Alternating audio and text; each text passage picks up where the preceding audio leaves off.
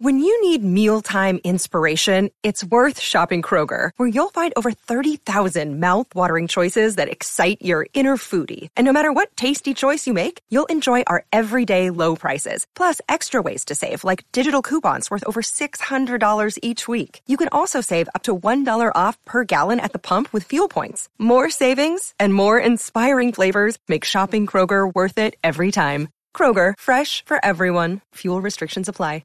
Get it done this week, yeah? Or do you not have time? I don't know if I have time. You're forcing me into things I don't want to say yes or no to. Well, you started it. Well, I started the podcast too. Anyways, here we go. A 1, 2, 3, 4. You better clutch your nuts, honey, because it's time for Squirrel Talk.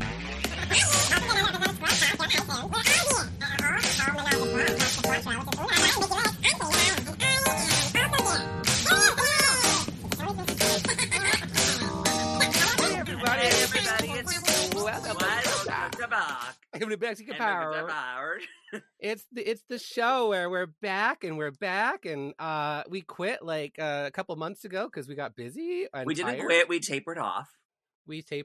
Is that what you like to call it? Well, yeah. The intention was always to come back. We didn't just like. I had no idea. That's what you call your penis. It's my little taper off. Yeah, it comes from because it's like a little tapeworm and it just tapers off.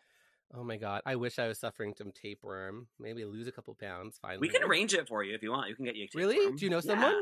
Well, let's go down to an undesirable location and get you to drink some water. Yes. Oh, and we're doing our first video podcast. Are we on video? Tried. Oh my God. I forgot. We have to. Mm-hmm. I'm not dressed. Yeah. We're doing our first video podcast in like forever. Which means that you can watch this if you're watching this or listening to it through your ears on the you can also watch us do the same thing on our YouTube channel, Squirrel Talk YouTube channel. I'm going to make that. Just put it on Hillary Yass TV. No, well, I don't know. I don't want to confuse the message. Do you think? It's true. No. You're right. Don't. YouTube likes channels, so I'll just make it. I'll just make a channel called YouTube, Squirrel Talk. YouTube likes when you have multiple channels, right? Because I remember back in the day of like the heyday of the YouTuber, back when I used to watch YouTube, which was like 2011. Yeah. Everybody had like multiple channels. They still do, and you know what it is? Like I don't know. People really don't like it when you like err away from your lane. It's like. Right. Why is this person talking about cakes now? You know, so. Right, because they're there for specific content. Yeah, like the Dragula thing. I was trying to review some Dragula, and it was just like not working. Because I'm Camp Wannakiki. Like people were watching Camp Wannakiki stuff, but otherwise, no, they just want me to keep it fun, cheery, and Camp Wannakiki. And Dragula is too scary for them. That's wild because you're still doing it. You're not diverting what you do. You're still doing a review show. You're just, but Camp Wannakiki's not on anymore. So don't they want to see you do content? Don't they want to see you do? You know, I don't know. Also, it was really hard to get Seance together. I don't know if you ever worked with Seance, local drag queen. Sure have. Celebrity. Love her. In Toronto, who's very spooky, and she talks like this. Hi, everybody. I'm Seance. The spookiest voice I've ever heard. The spookiest Seance. She was like running a weekly Dragula viewing party. She's doing it literally tonight. Yeah, not an easy thing to do to run a weekly party, especially for a show that it's a bit niche. Like not everyone's going to come out to the Dragula party. People don't even come out to the Drag Race parties anymore. They don't. I remember when we had our Drag Race viewing party and it got very popular, but that was like back in the day. It was like 2019. Right at the edge. Yeah. And some people have asked me to bring that back. Have people asked you to bring that back? No, I'm like, not a single person. No one's come up to you and like, oh, don't you remember the days when Hillary Yass and Selena Vile and Vicky Licks were at the Disgrace Land and we were eating vegan burgers? Those were fun days. No one's done that? Nobody. Is that happening a lot? Yeah. It's happened more than once. Blake's friend, the photographer, what's his name? Okay. He asked me, he was like, oh, we should do it at this place. And I was like, sure. Because I just don't know if it's viable anymore. Like I don't know. I feel like I'm also aging out of drag. Do you know? Do you ever feel that? Aging out of drag? Like aging out in that I don't think anyone considers me relevant anymore, if they ever did. Maybe I had like 5 minutes where I was slightly relevant. I think you're picking up steam. Just picking up steam? That's all the burritos I ate. Thank you so much. Well, our show, we just did a sold out Christmas show. I think people still want what we do. You know what? That's true. That's really true. We had some real successes this year, right? Yeah. And some flops. Okay, let's talk about our first big success, which was that we won the Canadian Podcast Award for Best Art Series. Did anyone see that coming? Seriously, if anyone saw that coming, please stand up. Are you in the back row? I don't see anyone. Literally, we are the most inconsistent podcasters. We hadn't put out an episode in months. We did not campaign. We did not ask anybody. Everybody else campaigned. We did not. I don't understand how this happened, but that's a testament to the fact that people like us.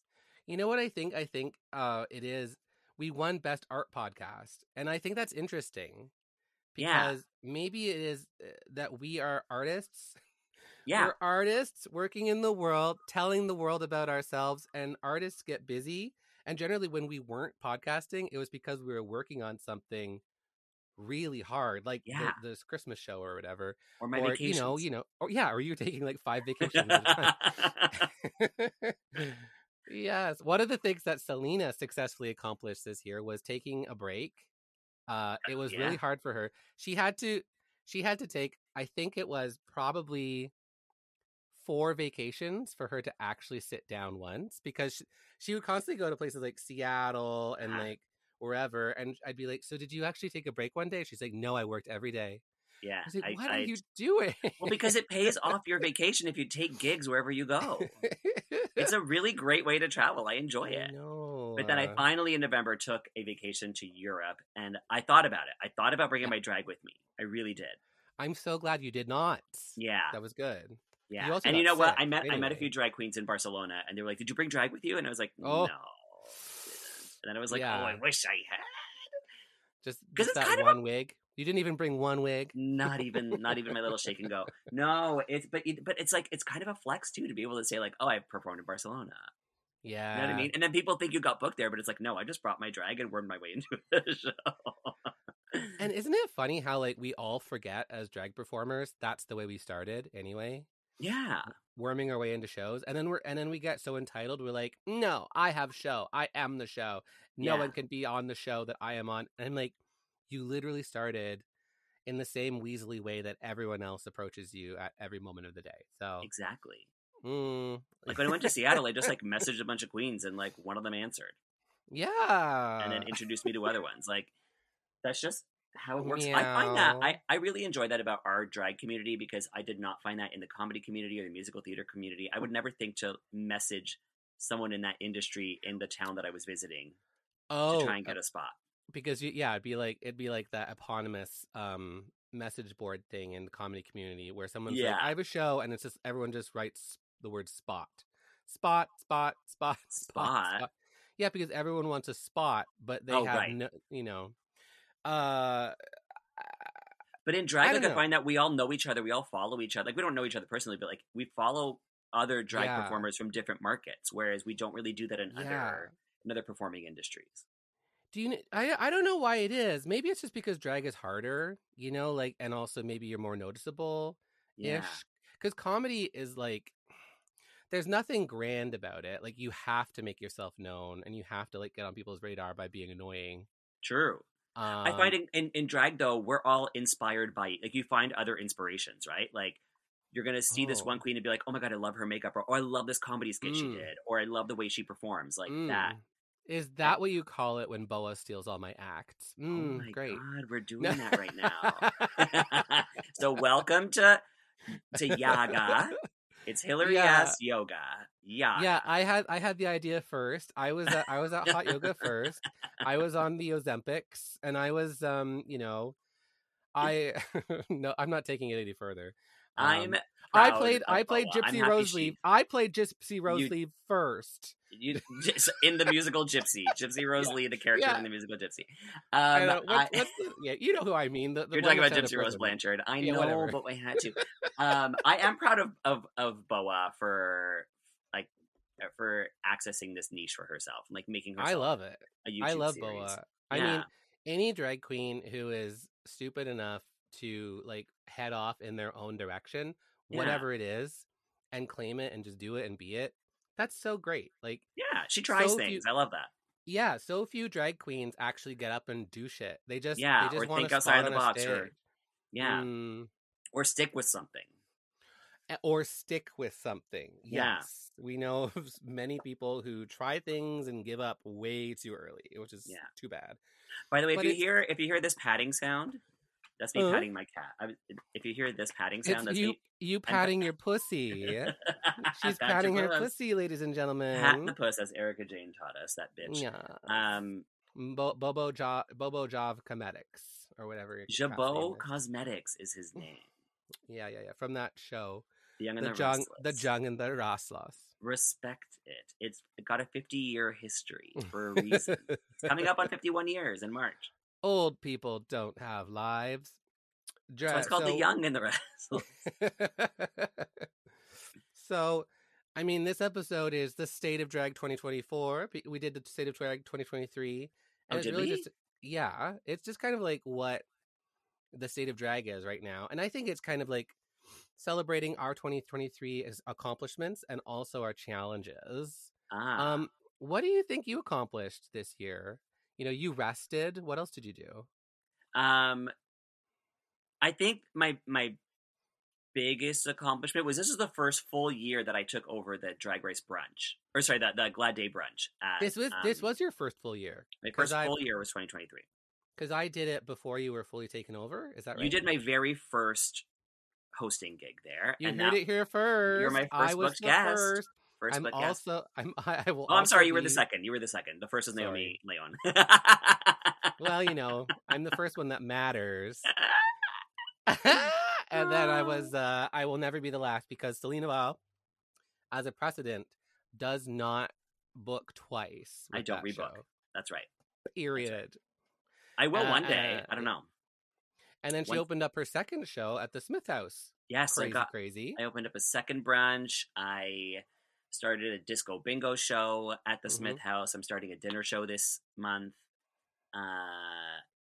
I've started Call shows. Me to Dinner. Call Me to Dinner, is it called? Calling You to Dinner. Calling You to Dinner. Mm. Yes. Because it would have been really easy to just call it Drag Me to Dinner, but there's so many drag me's out there. Yeah, everything is called Drag Me to something. So So I wanted to avoid that.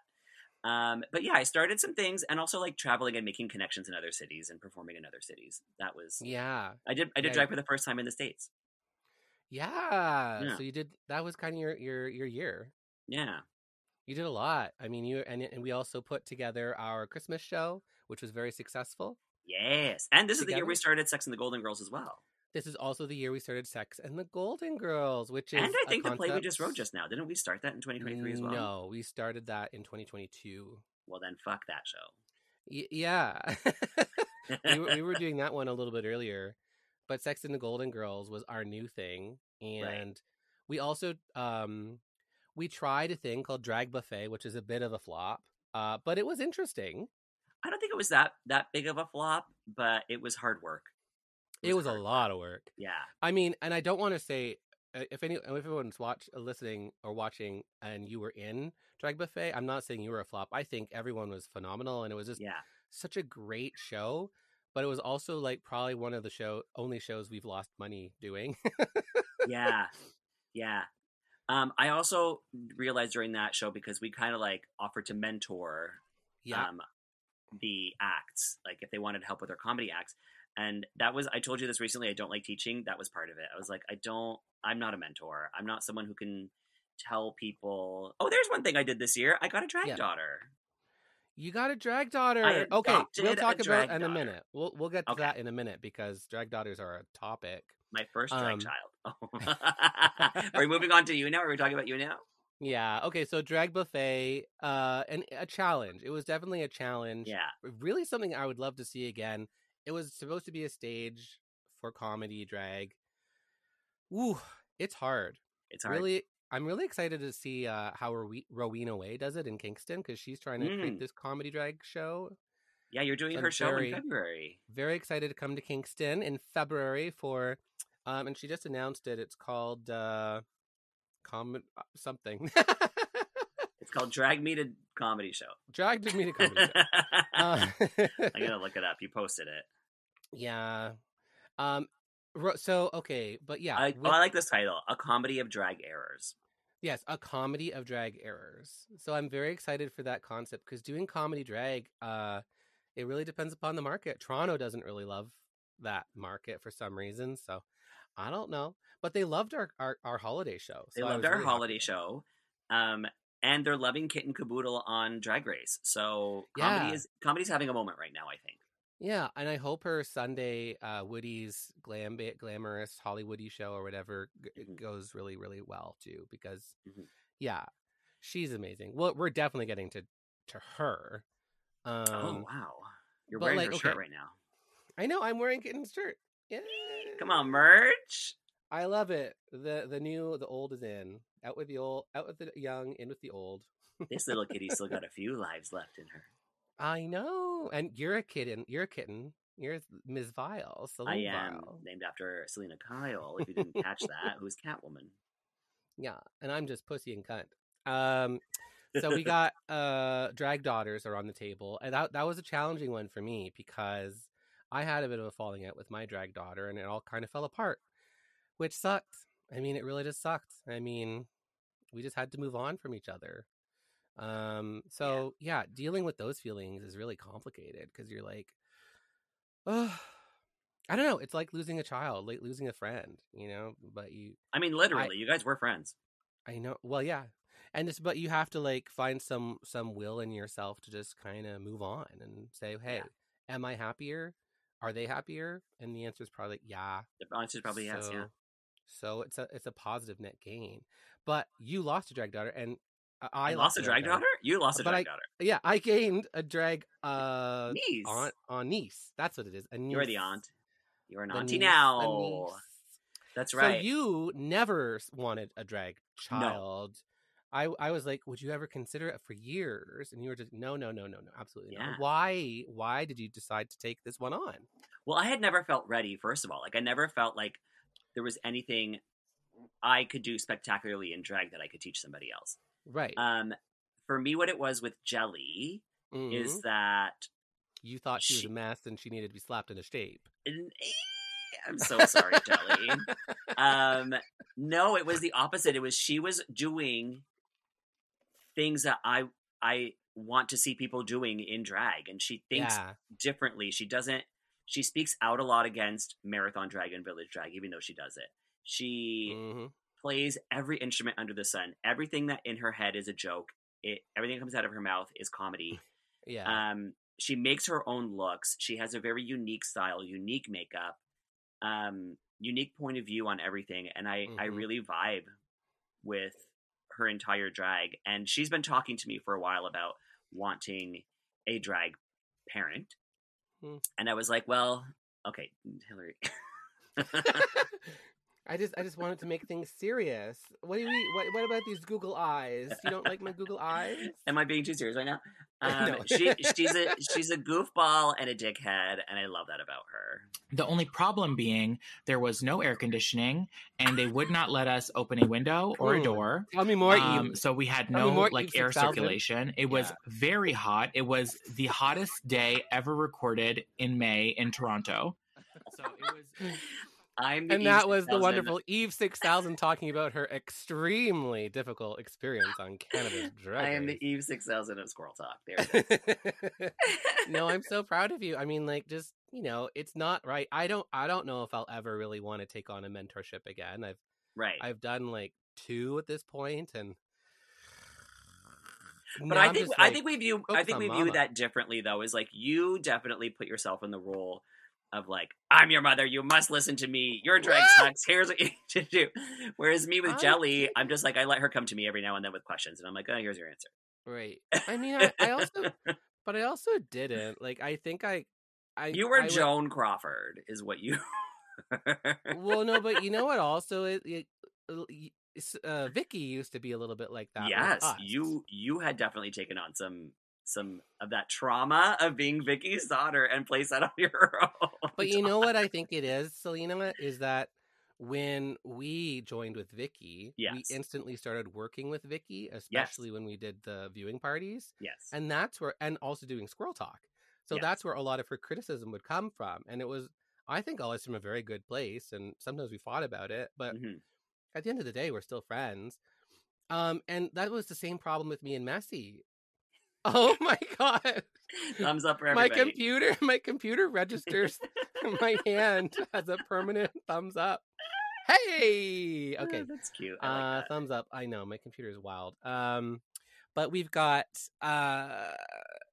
We decided to work together right away and form a business, and holy Hannah Banana, like, we couldn't get away from each other. And so I was constantly trying to help her elevate, and I don't know. Messy, you're trying to help Messy elevate. Yeah, trying to help Messy elevate, and I think I did. And I'm also a sassy, shady person. So like I say things, especially in a public context, you know, like publicly people probably were like, oh, you're such a bitch. It's like privately, I wasn't, I don't know. Anyway, it is what it is. Maybe I was, maybe I am. I think you're a bitch publicly and privately. You know me too well. Okay. So drag daughters, we had fun stuff with our drag daughters. Yeah, we gained them and lost them. And gosh, what accomplishments did I have this year? I don't really know. Because so many. I mean, you had your Camp Wannakiki show. Yeah, my Camp Wannakiki show. I decided to review Camp Wannakiki, and I think that went really well. It was challenging, mm-hmm, so it helped my YouTube a little bit, and I really wanted to do it to continue my like presence in the series, whether they liked it or not. Yeah. And a lot of them didn't. Oh, I know. But after the fact, they've all come back to me and they're like, thank you so much for doing it, because besides you guys, no one else is paying attention. I was like, well, exactly. That's the thing. Don't you want people to care about you? Exactly. Yeah. Especially with Camp Wannakiki, it's so niche. It's like, guys, this is it. Like, you know, you have to make your own. You have to make your own platform, or else it's like, you know, we're all in this together. So, I love that. A lot of my accomplishments were kind of like bound up in Messy Productions, which is not mine anymore. Right. I'm very proud of a lot of the stuff we created there as well. Right. And I'm really proud of getting over a hump and building Yass and Vile with you, our stuff, and our Christmas show. So proud of that stuff. You put in so much work for that. I did, but you were working your own self to death. So, like, I am not mad at you. We got to really mad at me. I wasn't mad. I really wasn't mad. I promise I wasn't mad. I was frustrated about the product because you were away so much. So I was trying to like shape it, you know, like trying to get it to a place. You know, we both have pretty high standards. Yeah. But, my problem is I'm such an improviser. I'm just like, I know. Love improvising. I learned so much about you working with you in that way, that you actually, for a sketch comedy award-winning artist like you are, you hate sketch comedy. Yeah, I know. You can't get me to write anything until like the day before the show. That's why when Sketchfest came to us this year, I mean, they're kind of low-key saying like, hey, come and do something with us. And we're like, it's probably not no. Yeah. Because like one half of us doesn't really love sketch comedy. So it's a bit, it's not the easiest thing to do. And I love performing it. I don't love writing it. Yeah. And we're like more than sketch comedy. We do sketch, improv, stand up, drag dance, drag comedy. So yeah, it's not all sketch comedy, honey. It's right. Sketch comedy is like the peak pinnacle of comedy. It's so hard. It's so hard. It is probably the hardest of all of the mediums of comedy. It really is. Yeah. Because it's everything. It's literally everything. Mm-hmm. You can incorporate music into it. You can incorporate improv. their stand-up. And people don't always know what sketch comedy is. Like, they know what improv is, they know what stand-up is, but when it comes to sketch comedy, they're like, oh, so is it stand-up? Like, they don't know what it is. And it's so you have to prepare so many elements, mm-hmm. and just trust that it's gonna work. Yeah. And it's so hard to do so much work for something that might completely suck. Exactly. And here's another point is, like, with improv, you're not rehearsing. You're just going out there and doing it, and it'll be funny no matter what. With stand-up, you're workshopping. You're going to open mics. You're working on your material. This joke doesn't work. I'm going to refine it. With sketch comedy, you're just writing, and then you put it on the stage, and you're hoping to God that what you wrote works. Yeah. With stand-up, the stakes are low. Sketch, the stakes are necessarily higher just because there's so much work. Yeah. So many people, so many hours that have gone into it. Oh, it is the king of comedy. It is the most challenging one by far. Yeah. It's like when people are like, Saturday Night Live isn't funny anymore. It's like, well, try writing a weekly show. And you try executing it as well as any of those performers on SNL do. Like, yeah, with like little rehearsal. Yeah, like Kirsten Wig or like Will Ferrell. Yeah. Sorry, I always... You're thinking of Kirsten Rasmussen, yeah. And not because Kirsten Rasmussen told me when I first misnamed Kirsten, and she was like, it's like Kier, like rhymes with beer. Now everyone that's named Kristen or Kirsten or Kirsten, I just say Kirsten, rhymes with beer. That's just, I can't stop. It's like they're all Kirsten now. Beersten Wig, yeah. We love her. So her, like any of them... they're so precise, so able to like hit the perfect beat, perfect energy. Yeah. It's wildly impressive. Comedy is wildly hard. It is such a hard thing to do very well. I find it harder and harder as I age and as my mental health starts to decline the more and more. Like, it's harder to be quick. Well, yeah. Especially that mental health. Yes. Which is the thing that, like, most comedians have mental health issues. Yeah, because more and more as you get older, you make a joke and you're like, was that funny? Are you sure? Yeah. I'm not sure if it was funny. I'm going to go into a closet and cry. Like, I'm going to play a character because I don't want to be my real self. Oh, I've never wanted to be my real self. But drag is revealing, isn't it? Because isn't what RuPaul says? Drag is... Do you think that's true? Do you actually think that's true, or do you mock that? Yeah, I think it's pretty true. Mm. I think it's a little bit of both. I think it revealed a lot of me, mm-hmm. because I was afraid to be myself, and so Hillary was like this super armor where I could like go way too far, right. and I think find more of myself, be confident, and then I could like start shedding pieces of that armor in real life. Right. I think. You know, yeah. I think there's a lot of the velvet rage, trauma, masculine trauma in gay people. Like, it's kind of like, it's like gay people are toxic masculine people without mm-hmm. any of the benefits. Do you know what I mean? Yes. Like we have all the toxic masculinity of thinking we're superior in every way and women suck. But we'd reap none of the benefits because we're gay, and so we don't get any of that, except maybe superficially if we hide in the closet and say nothing, but then we can't be free ourselves, which creates a bottle of anger, which is called the Velvet Rage. I've never heard that. Who named it that? Yeah, it's a term. It's a book written by a psychotherapist who dealt with a lot of these gay people who were all... A lot of these gay people. All of us gays. We're so angry, except we're like soft about it. Is my mic loud enough? Because I'm looking at the bottom of the screen, and yours is like real big, and mine is like tiny. It doesn't really matter. Okay. Say that again. In bed. Mine is tiny. You got me. Do you want to see it? Mine's a real big. Yeah, everyone. Now that we're live on video, we can see each other's dicks. I'll whip it out. Do you smell fire? What? Do you smell smoke? No. Is your house on fire? I don't know. Maybe fire? There's a plumbing issue right now. Hillary, can I tell you about my apartment? What was right What's now? Wrong with it? Well, the latest thing is the plumbing. Because the other day, I thought I clogged my toilet because when I flushed, the water would rise all the way to the top, and then slowly you only poop in your one toilet. I only poop at home. I don't do it anywhere else. And so it's very upsetting to me that suddenly my toilet's not flushing properly. Where are you pooping now? Are you pooping in your sink? Like, what are you doing? Well, I have a litter box.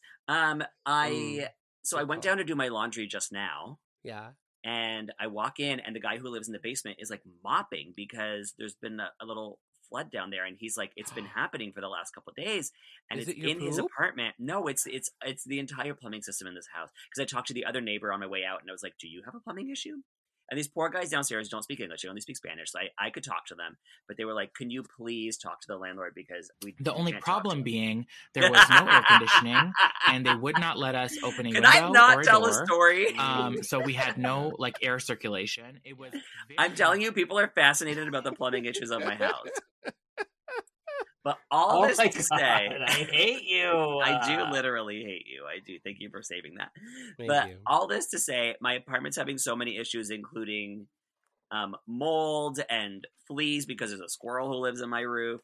I've lived here for 12 years. It's rent controlled. I can't live anywhere else. If I have to leave, I have to leave the city. So I'm thinking, if I leave the city, should I just leave the city? Should I just leave and go? Should I go to Montreal? Should I go to Mexico City? I really have my eye on Mexico City. Yeah.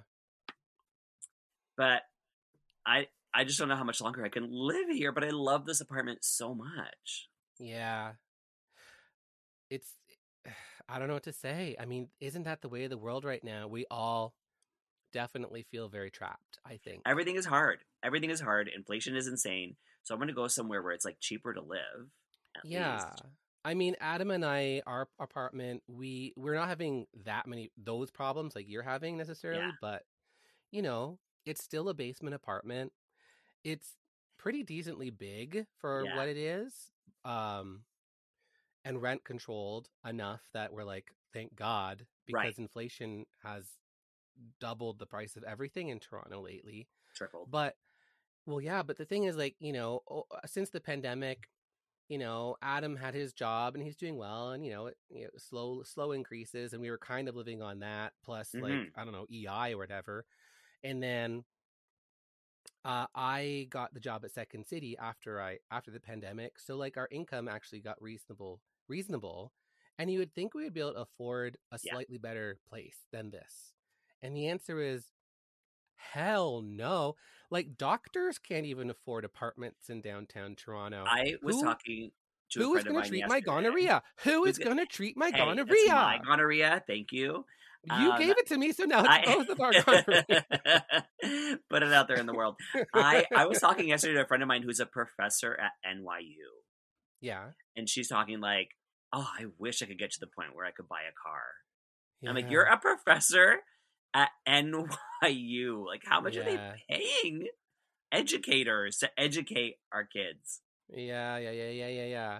Specifically, like a professor. Yeah, and you think of professors like we all watched like shows when we were kids, like oh god, okay maybe we didn't, but the shows where there's like professors and you see them and they're all like hoity-toity and like they live in these like big houses or lovely apartments and It's not reality. Professors don't make shit. No, they're not eating those big salads like Elaine. And they're not eating at that fancy place that the Sex and the City girls go to all the time and complain about their lives. And how does Carrie, on a writer's salary, I don't care if it's for Vogue or whatever she was writing for, how does she afford that apartment and that many shoes? It's not possible. It's not realistic. It is explained on the series. No. It is explained in season 4. Not. We did that episode. How did the episode where Charlotte buys them for her? No. It's, first of all, her apartment is rent controlled. She's lived there since the 80s, so she pays $700 a month. And okay, yeah. And then she spends all her money on shoes, but like she spends like me, like, you know, like put it on a credit card and don't think about it. And then, like, your next paycheck will pay for it. Right. Yeah. So she's, like, in massive debt, is what you're saying, essentially. She's, like, crazy debt. Like, yeah. That's why... Well, that was TMI. Yeah. Too much information. Now everyone knows your credit history. I mean, this is how I go on vacations. People are like, how'd you go on vacation? I was like, credit cards. Yeah. And then you spend the next 2 years paying it off. Honestly, that's kind of how I think of it too. But no, honestly, I pay off. I work to pay off my debt, and that's why, like, I got a new computer, which is why I can put this on video, right? Because like I had my pandemic laptop that I had to get. It was like, I must have this, or I will cease to function, and I will just sit on this. But it wasn't an expensive computer. Like, it was functional. Are you a PC or a Mac? Do people want to know? I'm a Mac person now. Okay. Now you weren't before. I used to be PC, but honestly, for my line of work, when it's like video and stuff like that, Mac is like far superior as an entry level person. It just she's a progressive conservative. You heard it here. I said Mac. What are you talking about? You said PC. You said I used to be PC. Yes, that's actually true. I used to be more conservative in my views. It's true. It's true. Well, like because of all those years of playing Sir John A. Macdonald. Exactly. Yeah, but like the Macs, no, they're so good at video editing and stuff like that. They have like an encoder, and they're I don't know, they're just easier to use. PCs are so complicated, and they mess up all the time, and there's so many different brands. As we talk about computers, and as I talk about smelling smoke, I think it's my laptop. Your laptop is on fire? Well, I put a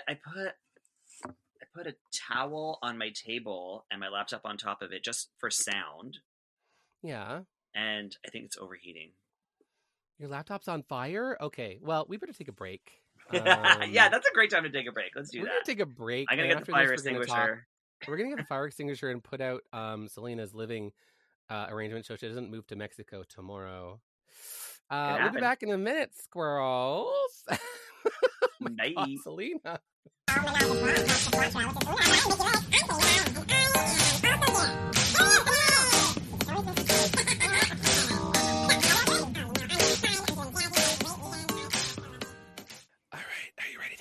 ASMR podcast started. I really like kissing my microphone with my lips. I really like the ice at the bottom of a Tim Hortons beverage.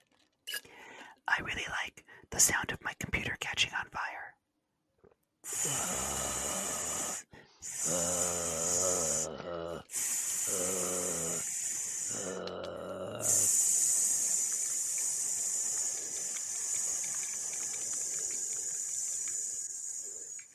And that is the sound of masturbation. That is what I sound like when I masturbate. The only problem being there was no air conditioning, and they would not let us open a window or a door. So we had no like air circulation. It was very hot. It was the hottest day ever recorded. I wish that episode was recorded on video so that we could see your face as she was. Yeah, my face was very just kind of like. Tell me more. Tell me more. As I wrote, are you asleep down, behind those glasses? Is the greatest guy? Yes, exactly. No, I wonder if Eve knows that I make fun of her for her long-winded story. Well, she listens to this podcast all the time. Does she? No, I don't think so. I don't think she does. I don't think she has time for us plebeians. Yeah. Speaking of Drag Race, there are some drag races that we should touch on. For example, season 4 of Canada's Drag Race, which I thought was season 5 because I lost count. I don't know what season this is on. This is a show that does not respect queens of my caliber. That is true. They don't like comedy on that show, although Kitten did very well for us this year. Yeah, but she came like 6th or 7th place, like usual. My biggest gripe with that show, spoiler alert, okay, everybody, spoiler alert. If you have not seen the show, go away. I don't know what you're doing here anyway, listening to drag queens talk about drag. But Kitten, Amy, and Melinda all went home 1, 2, 3, 7, 6, 5. The comedy queen slots, like right before top 4. Fucking ridiculous. That show is ageist as fuck, comediest as fuck. Like, The comedyist, is that a thing? Are we comedyist? That like we're okay, now you're we're experiencing comedyism. Yeah, why am I so loud now? What happened? Like way too loud. What happened to the volume? I didn't touch it. You did it. I didn't do anything. I did not touch it. I promise you. I didn't do anything. That's okay. What do we do? How do we fix this? I don't know. So close to your microphone. I have to. But it was not giving me. It wasn't being this loud earlier. Okay. That's better. That's better. Okay. Oh my God, that was loud. That was. I'm Selena so sorry. I've been louder. No. I am. I apologize. I guess. You mean last night when we were passing gonorrhea around? No, don't. I don't want it. No, don't do that. It was in a tote bag. Don't you remember? It was a little gonorrhea tote bag. It was cute.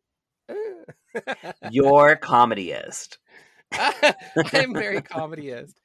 I don't think it's a term, but I kind of want to keep. It's definitely not. I don't know. Anti-fun. I don't know. That's yeah. I don't know.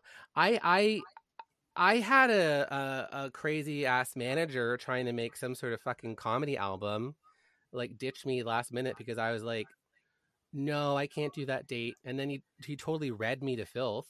Like, there, I don't understand Toronto and Canada and comedy in general. Like, I don't understand people. Yeah. Yeah. But this show is so bad at this. Like, we literally have Veronica, Aurora Ooh, Matrix. Mars? I don't know. The one from Vancouver. Venus. The fart face from Calgary that Lilith Fair wants to win, and and the one that just talks like this. Hello, leave and denim alone. She wears jeans. Non-stop. It's her name. Look, I don't care if it's in her jeans. Denim can fuck right off. No, I love denim. Denim's great. You don't think denim is a great drag queen? I think Denim is a great drag performer. I don't think they're funny, and I think they're. But they don't claim to be funny. They don't try to be funny. No, I know, and that's kind of the whole problem. I feel like we have a top four that is like really underwhelming and not well rounded. Like, the one from Vancouver is fine, but still gives me very Brat Pack, and I don't know. That's about it. Who do you think is going to win? Okay, here's the thing. And I hate to say this. Melinda. It has been the best season of Canada. It's been a great season of Canada's Drag Race. Very entertaining. Except for the last episode, because who's going to win in that group? Like, who cares? It's a non-issue. Well, I think I've really enjoyed this season. I've really enjoyed the Queens. But I don't think there's a winner in the bunch. Oh. Like, there's nobody on the show that I was like, I want to see them win. Like, there's no one that I was, like, rooting for that I could see it for. In the beginning, I was very team Denim. Until Denim, honestly, started to become really kind of... I don't know if it's just the plot or the story, but, like, Denim really started to play some bitchy tactics against people. And, like, not... Because, like, you know... Kitten went and said, hey, I helped you with your outfit, or Melinda or something like that. Yeah. And Denim was like, well, I didn't feel like it was necessary to say it on the... Yes, it is. Don't be a spoiled little dick. Like, that is toxic. That is toxic behavior. I want none of it. It's so fucked up. I hate that. You're so angry. I hate it. And the whole bunch of them... Melinda literally had that meltdown, and everyone was like, I can't believe you're feeling emotions. How dare you have emotions at all in a pressure cooker situation? How dare you shut your face? Don't speak, woman. And I'm like, you're literally telling her not to feel? I mean, she was melting down or like putting it on or something, but like, Melinda, this is the thing. Like you say, I don't think there's a winner of the season. Yeah, I think there are true winners of the season. So whoever wins the season, I don't really give a fuck. Mm-hmm. Melinda Verga, Kitten Caboodle, and Amy won, and Amy Yonsei won the season. Period, hands down. I mean, Amy Yonsei's one read of Luna, Ms. Dubois, and I love Luna. You're beautiful, but her one read of you when she was like, hey, maybe we should talk about your outfit, Luna. It's not that great. It's like, oh no, let's not talk about me. And she's like, no, actually, I think we're going to talk about how you're yeah. That was perfect. And the whole season was so age dependent. It's like the kids don't want to talk about hard issues anymore. They're just like, no, we don't talk about those things. Those things are solved. We don't talk about those things. They aren't what they are. It's like, that's not true. Nothing is solved. Problems. I feel like they did talk about things. I think they all brought up. Everyone, they don't know how to interact in the world. It's like they don't talk about things anymore. Anyway, sorry. That's my rant. Thank you. Wow. There it is. Auntie Hillary's thoughts. My thoughts are coming and spilling. You don't agree with me at all. Is that right? Hmm? A little bit. Maybe a little bit. I don't know. Okay. What do you think? Of what? I don't know. The season. You hated it. I know. It was very entertaining. I said I liked it. I liked it a lot. It was very entertaining. And I didn't see it on the first episode. I was like, who are these queens that they cast this year? Right. And then...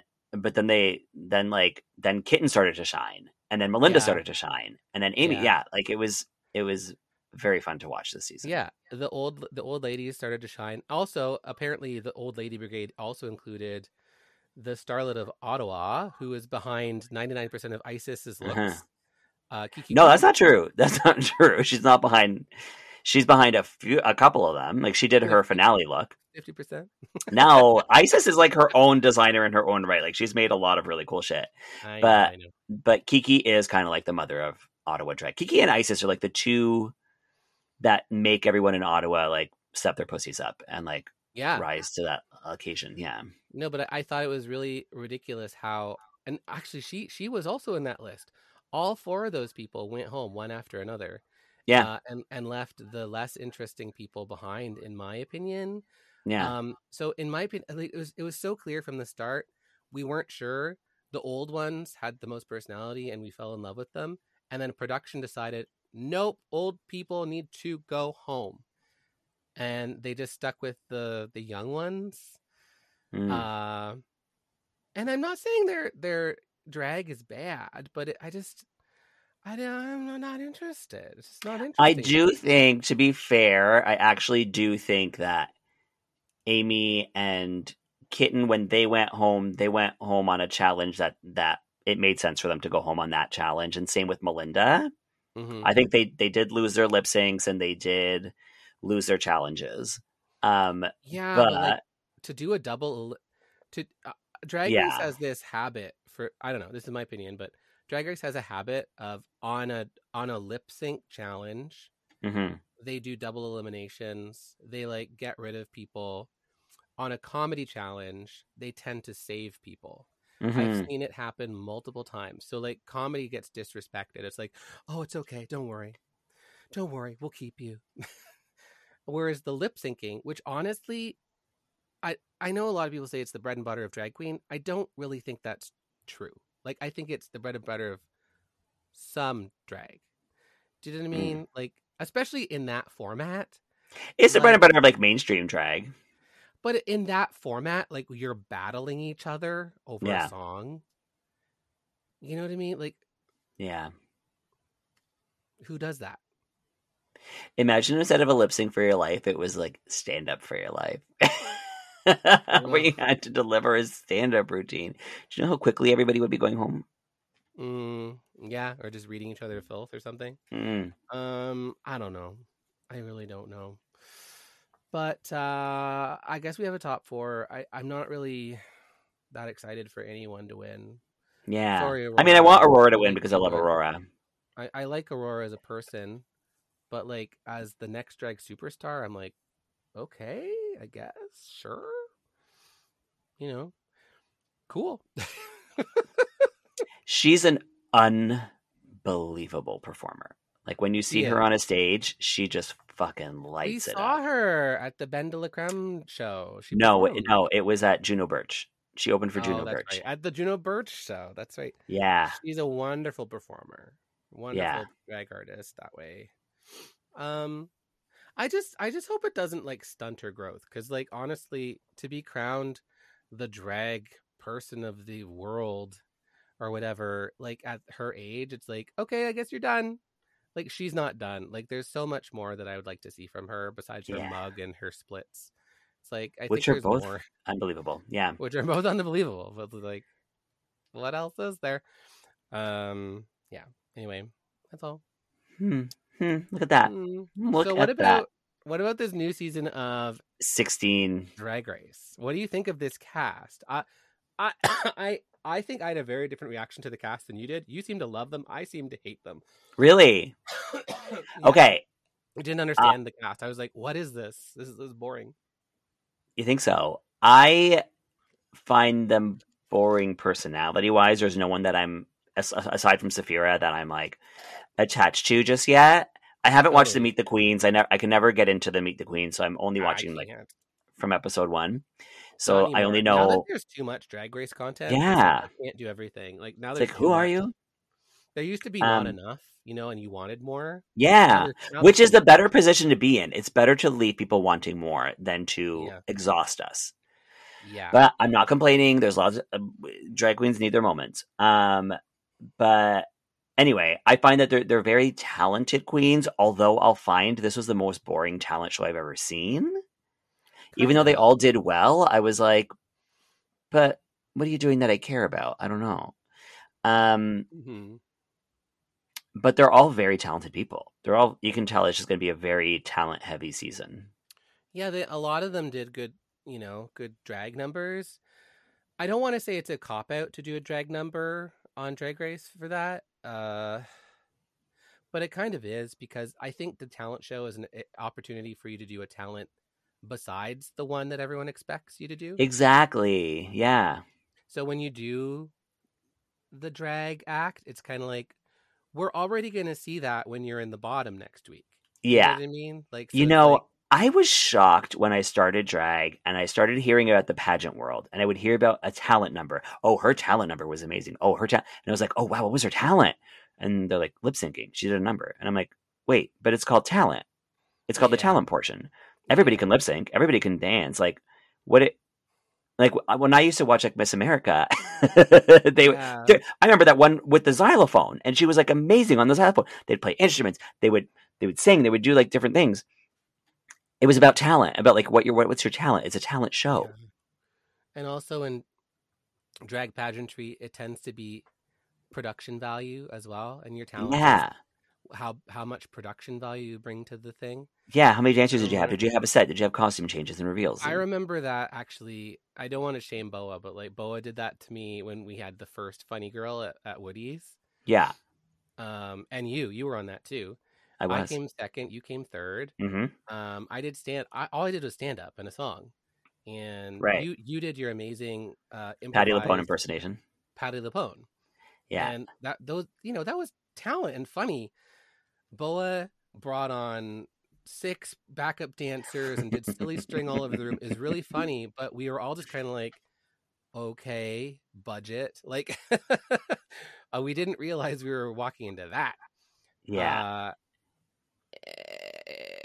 And that was kind of a moment where Queen of Halloween is always like that. Like, it's whoever brings the most backup dancers and the most people.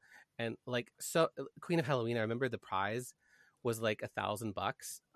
I think one of the winners, Wilma Checklear, she didn't even win that year. She was like third or something. Or Lucy Flawless won. And she did this Cats number. She got her entire crew in Cats outfits, probably spent over $1,000. Yeah. She would win $1,000 to make less than that. Yeah. Like, the Mrs. Doubtfire costume was impeccable, but like, she made $400. I was like, how much do you spend on this? And getting a professional voiceover artist to do the voice for her track and get it mixed. She spent over $1,000 for her $400 award. Drag pageantry makes no financial sense. Yeah. Zero financial sense. I don't understand it.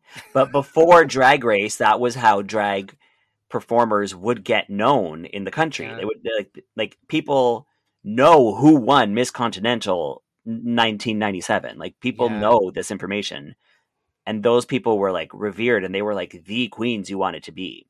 Oh yeah. So many of my friends now, they're all into like the comedy drag pageant system, and it's so funny. Yeah. Like, you know, the comedy drag pageant system tries to be, it's like, we're legitimate. Comedy's legitimate too. They have the same struggles as comedians in a non-comedy world. I love comedy drag pageants. Did you see that one girl, Juicy Lou, in New York, who did the she does the Nicole Kidman in the movie theater chair at AMC, mm-hmm. and she built herself a movie theater chair with little legs. Oh my god! I love that. And she walks around. She's great. If you can look that up, it's wonderful. You know, like, it's about creating a comedic moment through costume a lot of the time in comedy drag, and that's something I love. And so, like, some of the talents on season 16, the first episode, were so fun. Like, Sapphira doing opera. Yeah. She actually stole our bit from the Christmas pageant. I screamed. I was like, that's Hillary's joke. That was my joke. Where you just do a mistranslation of a song. And honestly, it's hilarious. But you make it really beautiful. And also the other one, Q, did ballet with little legs as a puppet lady. And it was simple, specific, and brilliant, and funny. So amazing. Those were amazing. Hello? I haven't joined? Oh, no. Oh, I guess you are. Oh, my God. What? I'm so confused. Okay, we're back. I don't know what was happening. The world just fell apart when we were talking too much Drag Race. State of the world right now.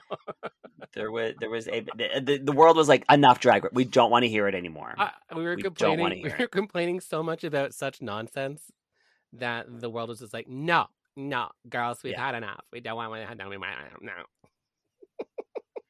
No, baby. I think I was saying that Q's thing impressed me because I thought Q was not going to be a good performer because I'd been right. I was not entertained by them as a person. Yeah, they're very talented constructor of garments. Incredible outfits. Incredible. And like thinking process. I don't know. Just like very amazing that way. I was very surprised with the performance. So. But then when we saw the lip sync, then I was like, there it is. Well, yeah. So, like, now once we get something that's not rehearsed, will it be as good? I don't know. Meanwhile, Sapphira is the winner of the season. Oh, my God. Just showed in the first 3 seconds of that song how impactful you can be without even moving to a dance song. Sapphira literally walked into the room with a funny line, won the first challenge, was the trade of the season, and won this challenge show. Sapphira just demolished the first episode in a way that I haven't seen since someone like Bob the Drag Queen or Bianca Del Rio. Like, even Sasha Colby wasn't as confident when she walked in the room, but like, holy woo! Sapphira is going to dominate this season, hands down. So I think Sasha was confident when she walked into the room, but she wasn't a showboat about it. You know what I mean? Whereas like everybody, like all those like New York, Philadelphia girls, those girls are like, and it's me and my power. Whereas Sasha's like, you'll see, I'll show you when it's time. But also Philadelphia, this is not a typical thing. Like Philadelphia is not always in the room. Like that's great. That's great. Yeah, there's been a couple Pennsylvania girls, but I don't think Philadelphia. I think Willem was from Philadelphia. Yeah, but like via LA, very LA at that point, you know. So very cool, very cool. Interesting season. And people really like Dawn. They're comparing her to Trixie and Kim Chi just because of the makeup, and I'm like, just because of the makeup, that's it. Because I'm like, ends there. But they're not like Dawn's more like a Willow Pill kind of entity, you know, like a little weirdo. And I like them, but I'm like, you know, like they've got a long way to go to beat Sapphira. Oh yeah. Oh. And then we're excited for the queen who came in with the banana. They have some sort of banana. So that's next week. She's coming in next week. Yeah. I mean, I thought that's a good entrance. I'm excited to see if they're as funny as they claim to be. Yes. I've seen a couple interviews she's given, and I think she is. I'm very excited about her. I love funny people. I can never remember her name. No, me neither. I will eventually. But can we talk about, I don't know if you got this, and I don't want to be shady to our drag mother. However, Ms. Amanda Tory Meeting looks like Vicky Licks when Vicky started drag. Do you think so? I could see that when Vicky started, yes. Just that constant smile, the cheekbones, the blonde hair, the crazy personality. Yes. It's like very early Vicky Licks. And actually, you're right. And I'm kind of like, girl, I know what you're going to be in 10 years, a fucking cunt, and then turn into a porn star. Oh, shit. I love that name, though. Everyone is just gagging over a mandatory meeting. Yeah. A mandatory meeting. I love a really good name like that. It's better than Dawn. Yeah. So they read her. They were like, hey, you don't know how to do your makeup, right? Like, did you watch Untucked? Yeah. I mean, so Sapphira sat her down and she's like, your personality is better than your drag. Like, your makeup is awful. You need to do this, this, this. And everyone's like, oh, she's being bitchy. And like, she's like, no, I'm just telling her things to improve on. Yeah. So she improves. Yeah. And Amanda got it. And I love queens like that who are like, oh, okay. Yeah. Thanks. Yeah. I know you're saying it from a place of like, you want to help me. Yeah. Yeah. Like, I remember when I first did a gig, the only time I've ever done a gig at Cruise and Tangos, Carlotta Carlisle was backstage with me and she was like, just looking at me and she's like, can I tell you something about your makeup? And I was like, oh my God, yes. Like, don't even ask. Like, just tell me, because I don't know shit about makeup. Like, just give me tips. Right.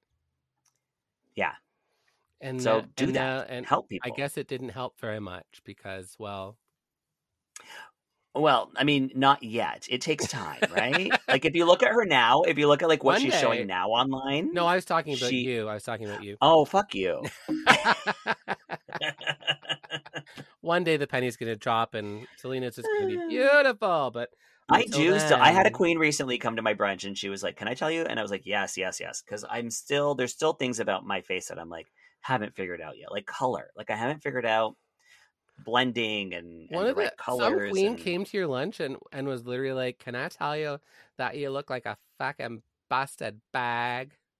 Well, that didn't happen, but it was one of my guests she was like, okay, I love this about your thing, but like this about your, like said something about the bridge of my nose and the way that I contour my nose. Like, oh, you could bring it in a little bit more because you're following the natural curve of your nose, whereas you could create your own shape. And I'm like, oh, okay. Yeah. Like helpful things, not mean things. See, that's exactly what I told Messy Margaret. I said, you should accentuate your nose and you should put on warts and you should roll around in pig shit. And but Hillary, you were right. I was right. I mean, were right. It's really created a brand. Right? She's taken all of your tips and she looks amazing now. Meanwhile, your drag daughter, that one has very distinctive makeup. Very. Crustacean chic. I think they call it. I know. I love it. Yeah, it's very different. Very specific. I don't know. It's like a bit of this and that. She takes a little bit, I think, from like Hungry, who's like that insectoid thing. And like a little bit from like a Trixie Mattel clown and like a little bit from Glamour. Like it's all over the map. Like it's a little bit of everything. Very cool. Yeah. Yeah. She's the best. And that's the thing, drag is limitless. Like you can do whatever you want. Unlimited. Except look like shit. Carlotta Carlisle. Yeah, Carlotta, step up your game. You look your awful. Game, Carlotta. Do you know? Put a rhinestone on an outfit sometime. Yeah. Oh my God, can you imagine another rhinestone? She'd probably fall through the floor.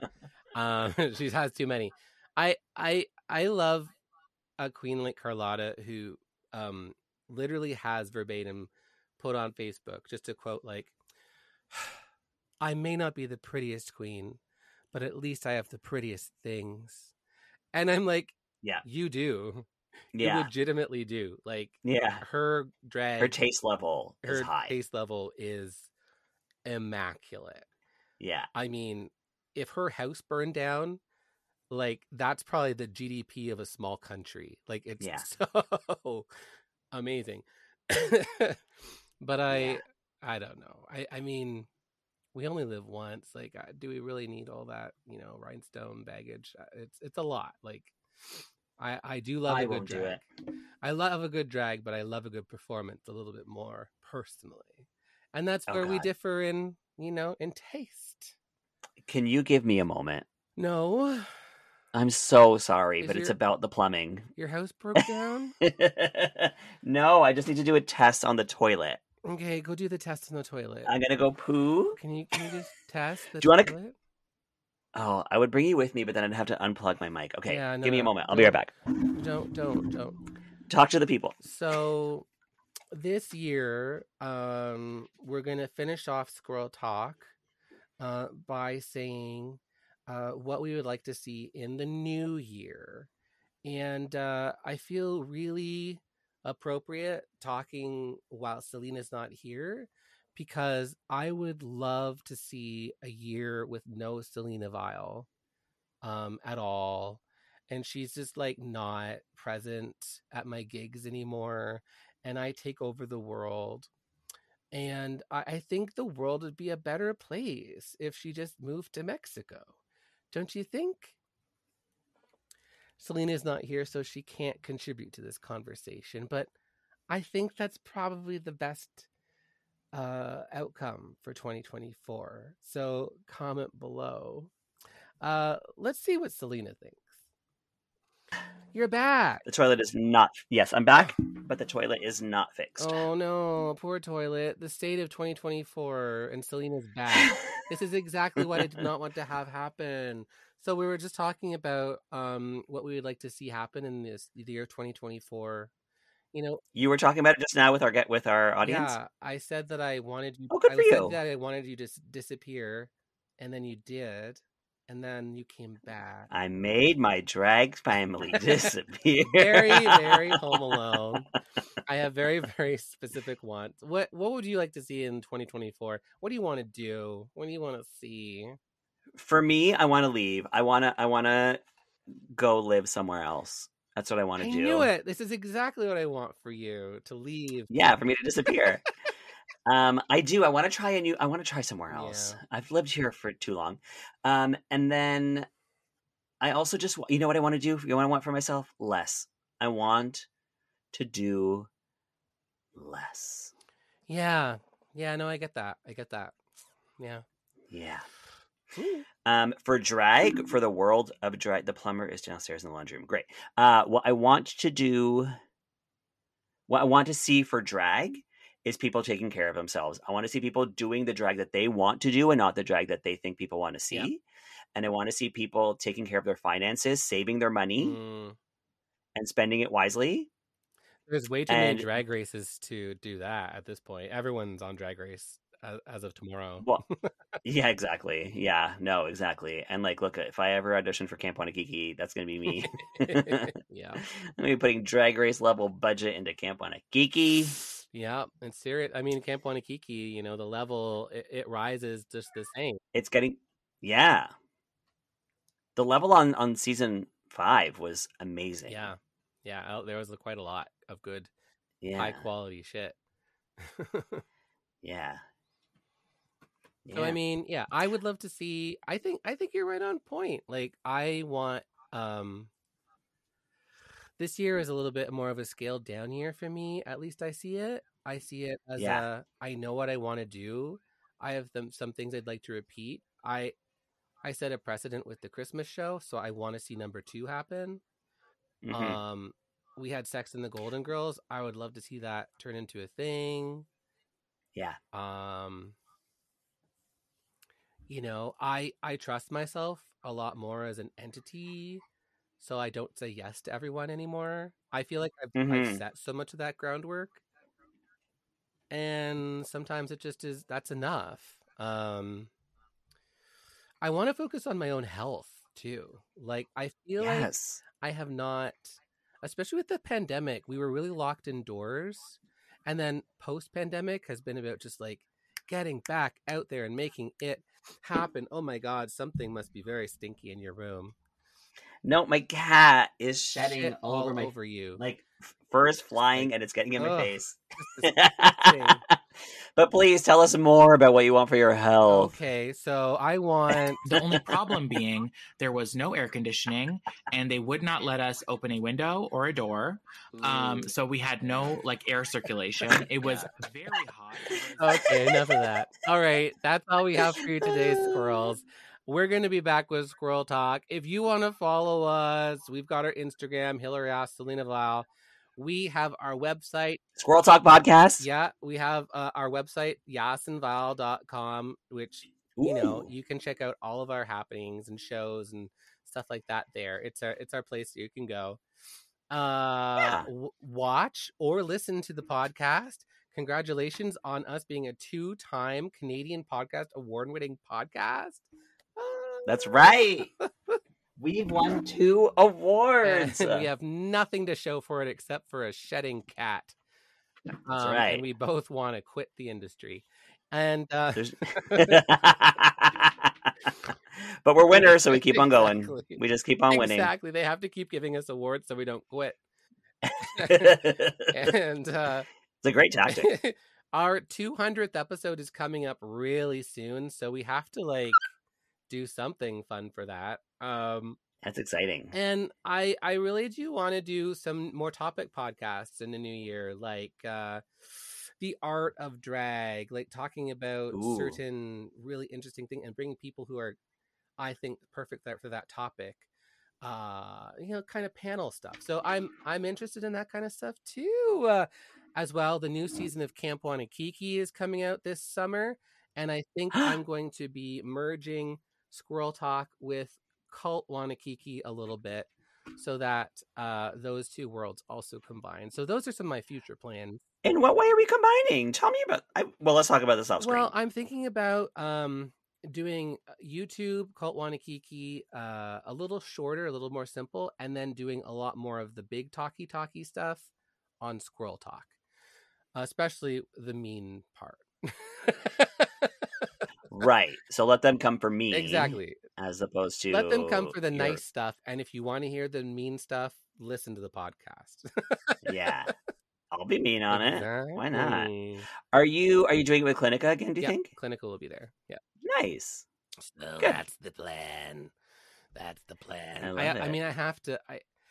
It was so hard doing Squirrel Talk and Cult Wannakiki at the same time.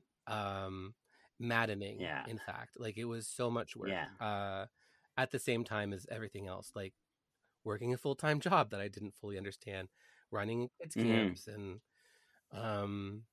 it was Pride. It was the most busy time of year. Oh, damn. At the same time, it was nuts. So yeah, that can't happen again.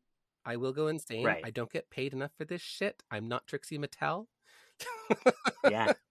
But you will be. I will. Oh, I will never be Trixie Mattel. Do you think? Do you think if we actually met, we would just fight to death, and there can only be one? No, I think I'd lose. Also, I think you would win in a fight. I would win. Yes. All right. I think you. She's tall. Apparently, she's very tall. Is she? She seems short. No, she's 6 foot, 6'2". What are you? 5'10". Oh, I would die. But height is not about height. How do you know these things? Have you killed before? I've been to Seattle. I've been to Seattle. Well, you don't know what I did in the back streets of Paris. I've wrestled a man. Oh. It's almost like we have to go on vacation together, but I feel like that's a bad idea too. Why? The less we talk, the better. Yeah. I don't think that's true. Oh, Selena Vile's being sentimental for once. I love it. I have to go. I have to goad it out of you. I have to goad it out of you because whenever I'm like, Selena, I love working with you. You're like, stop talking to me. Get out of my. Go away from me. In order to get me to say I want to work with you have to tell me you don't want to work with me. Yeah, I have to be and then I'll be like, no, you idiot, we're doing good. I hate you. Okay. Well, that's the end of this podcast. See ya, squirrels. Until next time, arrivederci. Goodbye now.